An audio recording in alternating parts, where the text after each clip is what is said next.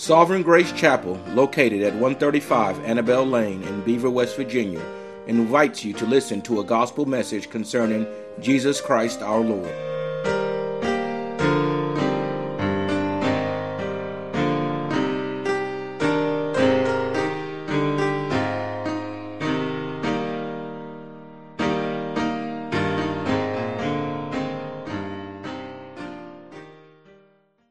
All right, if you wish to follow along, turn to Romans chapter three. Romans chapter three. I want to read verses nine through eighteen. Romans three, nine through eighteen.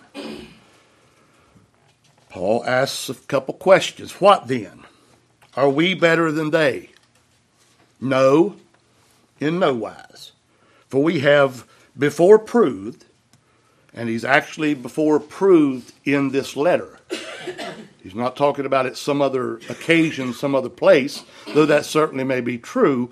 But he's talking about in this very letter, he's already proved, both Jews and Gentiles, that they are all under sin. As it is written, and his appeal, remember, is to the Scripture. As it is written. And let me also say this. He is quoting from a man who wrote these words. But the words, the truth, came from God Almighty. Yes. When he says it is written, this is God speaking through the prophet. It is written, there is none righteous, no, not one. There is none that understandeth. There is none that seeketh after God. They are all gone out of the way. They are together, together become unprofitable. That is, if we all got together and put forth our best effort, it is still unprofitable. There is none that doeth good, no, not one. Their throat is an open sepulchre. With their tongues they have used deceit. The poison of asps is under their lips, whose mouth is full of cursing and bitterness. Their feet are swift to shed blood. Weird statement, isn't it? Their feet, not their hands. Their feet are swift to shed blood. Destruction and misery are in their ways. Their ways. That means all their ways. And the way, see that? Singular, because there is not ways in this next verse. And the way of peace have they not known. There is no fear of God before their eyes. Now, if I were to be asked to come to the, whether it be here in Beckley or more down my way in Princeton, if I were to be asked to come to the first such and such church, you all know of places like that, right? First Baptist Church or First Presbyterian Church or whatever it might be. I would venture to say that if I were asked to come to one of these places and I were to read these very verses. Now you say, preacher, that'll never happen. Whenever I never thought I would preach my papa, my grandfather on my father's side, I never thought I would preach his funeral either. So let us never tell God what won't happen. Never, never. If I were to read these verses amongst the religious, moral socialite. And you know what I'm talking about. The religious, moral socialite. I am sure that would, they would recoil at the wretched state of such people described in this verse. Wouldn't they not? Remember, you see them on T V. If, if you do watch it, I'm not encouraging you to watch it, but they're there with their little white hats on, and the men have their three-piece suits and their ties, and they're sitting there with their hands folded, maybe their Bibles on their lap, and they hear these verses read, and they would recoil at the state of such miserable wretches described here. They might even get together and say, we need to start a soup kitchen for folks like that. Don't you think? Well, the greatest soup kitchen that ever was never saved one person. And that soup kitchen was ordained and orchestrated by the Lord Jesus Christ himself, because he took bread and fishes and fed thousands out of just a few, just a handful. That's a soup kitchen, wouldn't you say? And the people who were fed went to great lengths to follow him. Why? Because they loved having their bellies fed. But when he began to teach them the truth of the absolute sovereignty of God in salvation, they got up and walked away. But if I were to read these verses amongst the independent, fundamental, aisle-walking, Jesus-accepting crowd, I'm sure they would call for a soul-winning campaign to be done in the neighborhood that we might help rescue such wretches like that. Don't you figure they would? I used to be in a group of people like that. Oh, they might say, well, yes, some of us, some of us used to be like that. Yes, maybe some of us used to be like that. You know, old so-and-so back there in the back aisle. Old so-and-so over here, you know. They they used to be like that, but, but we're saved now. We're saved now. Our Lord Jesus spoke about people like that as well. He said, you will compass sea and land to make one proselyte. And when you've made him, you make him twofold more the child of hell than yourselves. Paul talked of winning some, but not winning their soul, because man cannot win another man's soul savingly. You may win a man's soul, but it won't be to Jesus Christ, because Jesus Christ is the one who wins men and women's souls. But also, if I were to read these verses, that is Romans three, nine through eighteen, if I were to read them amongst the charismatic crowd, I'm sure there would be some of them that would seek to impress such wretches as this with their flesh-filled, outwardly religious signs, and maybe just coax a few of them out of the dregs. And they could do so. They could do so. But our Lord Jesus Christ said these words, a wicked and adulterous generation seeketh after a sign. And if you need a sign other than the one sign that Christ said was given, then you are of that wicked and adulterous generation. And that sign was the resurrection of Jesus Christ from the dead. But on the flip side, on the flip side, there also are those, if I was to read these verses, amongst the crowd of the lewd, baser sort. Do you know what I'm talking about? James mentions people like that. Acts seventeen and verse five. Men of the lewd, baser sort. Dare I say, yeah, you, you redneck trash. Hmm? The people that love to gather up their four-wheelers on Sunday morning and go four-wheeling in the mud rather than going to worship God in the local assembly. Hmm? If I were to read these verses to them, they would scoff and excuse themselves because at least I'm not a religious hypocrite. Hmm? I'm not like them other three religious hypocritical groups. I'm not trying to be anything I'm not. You don't have to try to be this. You are this, whether you like it or not. Whether you're amongst the religious, moral, socialite crowd, or you're amidst, amidst the independent, fundamental, aisle-walking crowd, or whether you're amidst the charismatic crowd, we all have sinned and come short of the glory of God. Let me read just a couple, couple verses here. Let me tell you something. We preach that Christ Jesus came into this world to save sinners. But being a sinner is not your hope. Being a sinner will damn your soul forever apart from the free reigning grace of God Almighty in Christ Jesus. And Jesus Christ didn't just come to save sinners.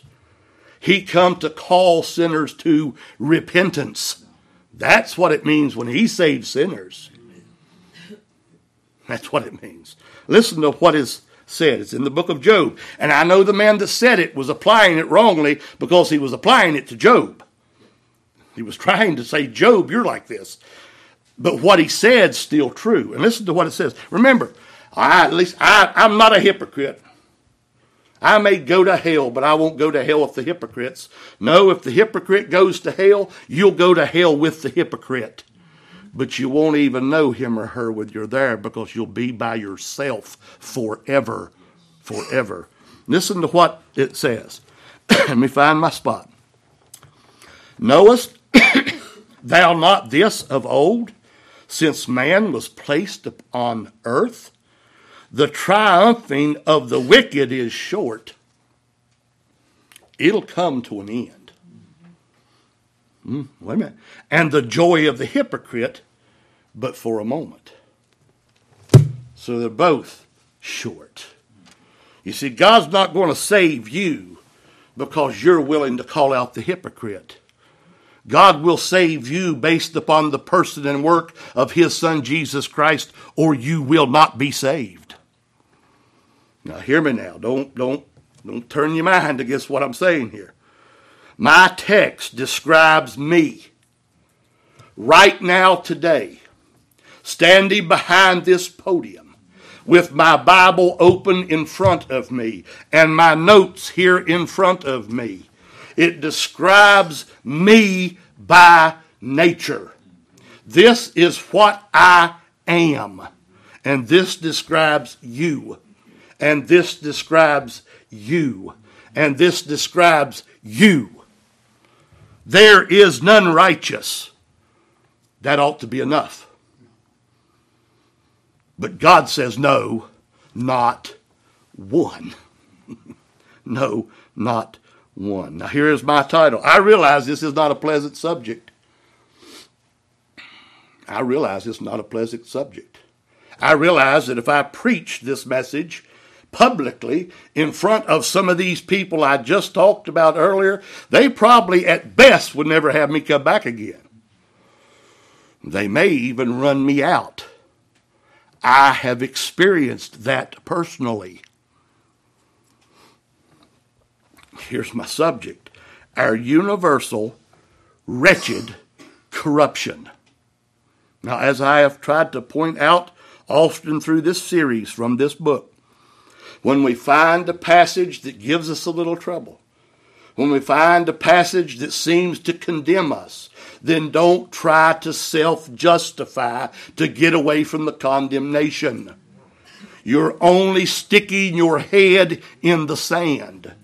In willing ignorance to the truth of God.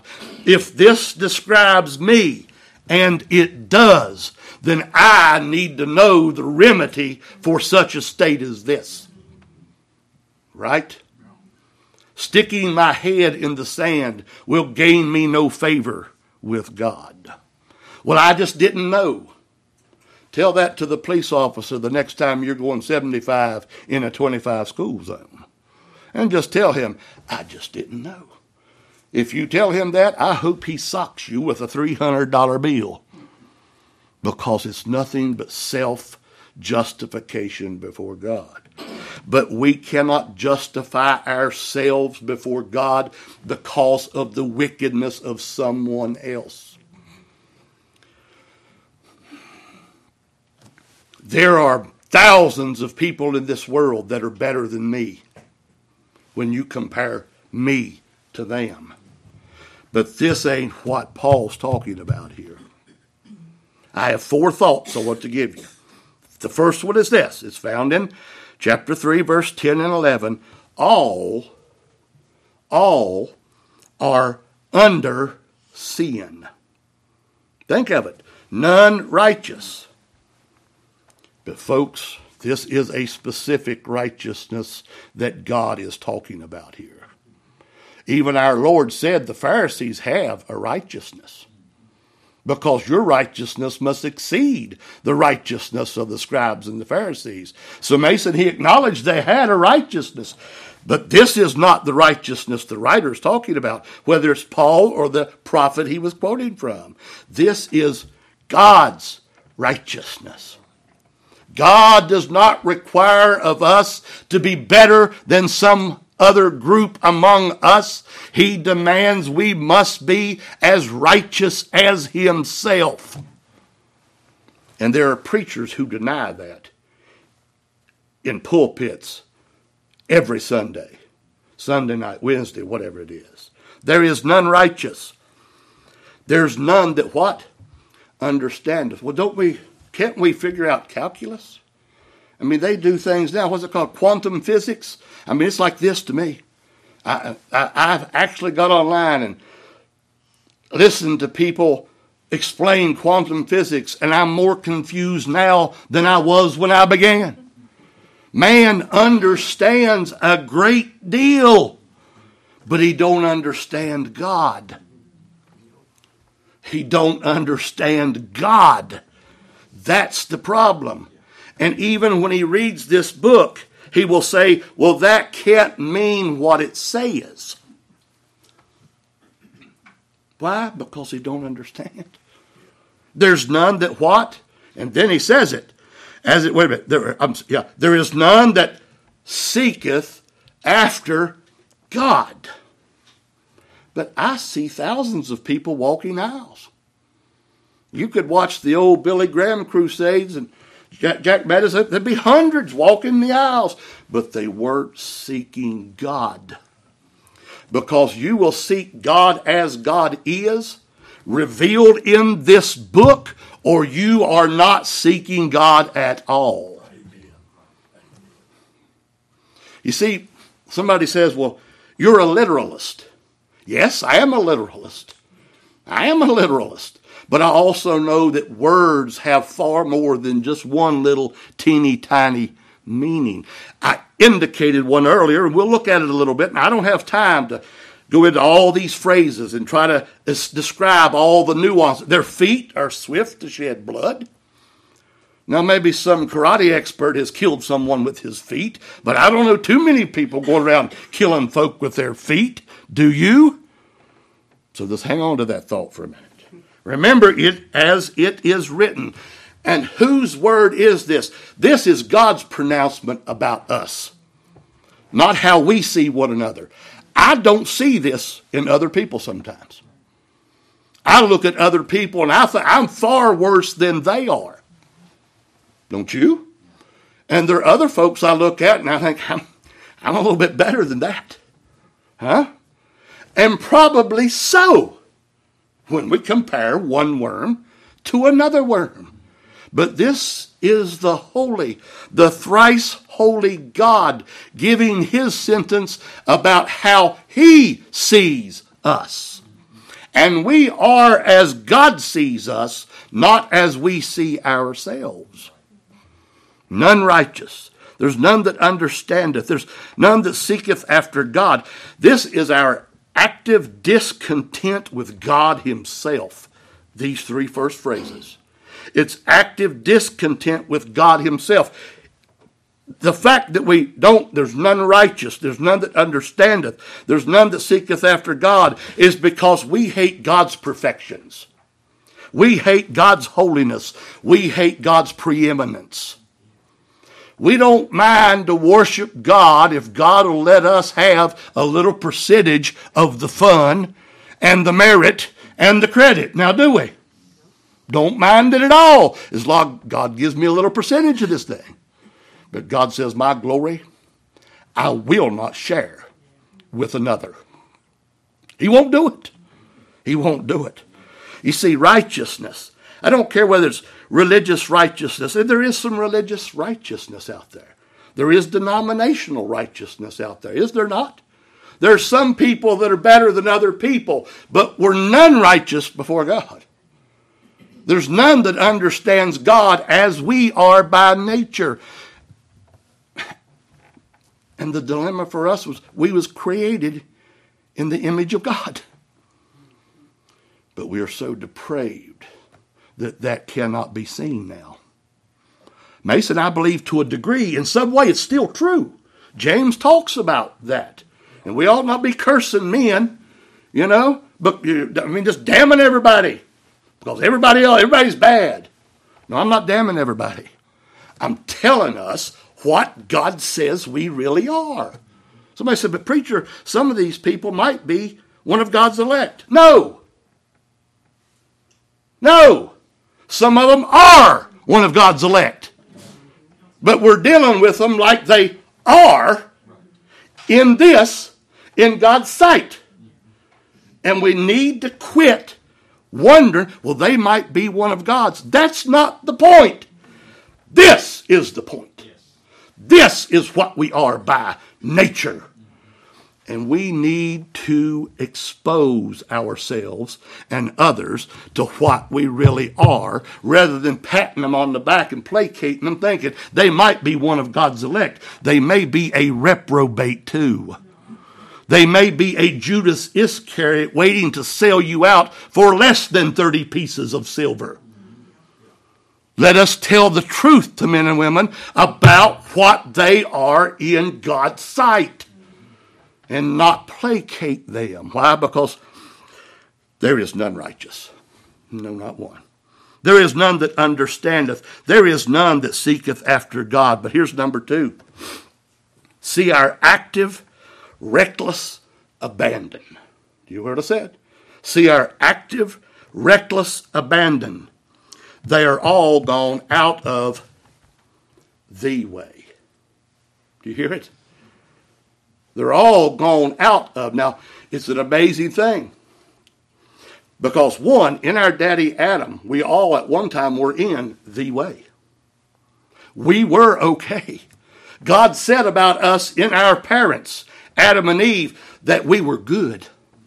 Did he not? And yet in our daddy Adam, what do we do? We went out of the way. But I'll tell you this, man also still has a conscience. And that conscience lets us know that some things are right and some things are wrong. We also, most of us, have eyes to see the glory of God's universe. And even creation testifies to the very Godhead of God Almighty. There are no true atheists. There are people who want to be atheists. They want to believe that there is no God. But their hearts and minds tell them better. It tells them better. Because even they, if you mess around with the atheist wife, you think he's going to love you? Well, we just, oh, we're just, we're here, we're evolving, and whatever we evolve into, that's just what we are. So if I evolve into someone that takes your wife away from you, what's wrong with that, Jack? Huh? How many people you know want to live like that? Oh, wait a minute, except for maybe that redneck trash. That's the way they live anyway, ain't it? I ain't supposed to say stuff like that, am I? I'm supposed to preach sovereign grace. Now, I'm talking about what God says we are. And we're all the same. Because God's looking down inside here. He's not looking out here. You see our reckless abandon? They're all gone out of the way. They are together become unprofitable. Unprofitable to who? To God. To God. God don't need us. If God saved one individual, it wasn't because God needed them. It's because God was pleased to manifest his grace and mercy in Christ. They're together become unprofitable. There are none that, now think about this. You read this and you look out here in the world. I watch these commercials for Saint Jude's crippled, you know, the crippled children, the cancer hospital. And I tell my wife, I couldn't work there. I couldn't watch those little babies suffer and die. I couldn't do it. But I thank God there's some folks who can. Aren't you? I'm sure those parents that get invited to come there and take their babies there are glad there are men and women who do such good. But we're not talking about that kind of good. We're talking about God good. in the sense that when the rich young ruler came and was very respectful, even bowed down before Jesus, ran to him and said, "Good master, what good thing might I do to inherit eternal life?" And Christ didn't even acknowledge that to start with, did he? He said, "Why callest thou me good? There is none good but God." You see, the rich young ruler had missed it from the get-go. Christ was good because Christ is God. But the rich young ruler, Mason, he didn't know Christ was God. He was just trying to kiss up. Hmm?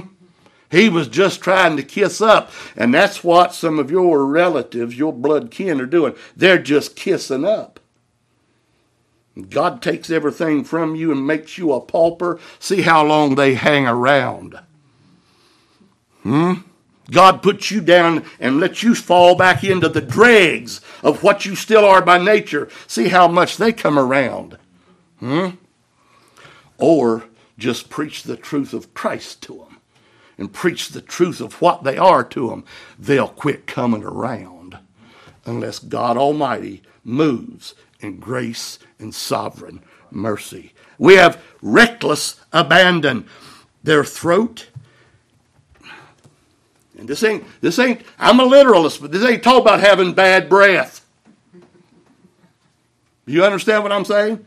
Their throat is an open sepulcher. Does that mean you got bad breath? Isn't that literal? I'm saying there's more to these words than just the physical meaning or some physical meaning. What comes out of us is rotten death before God.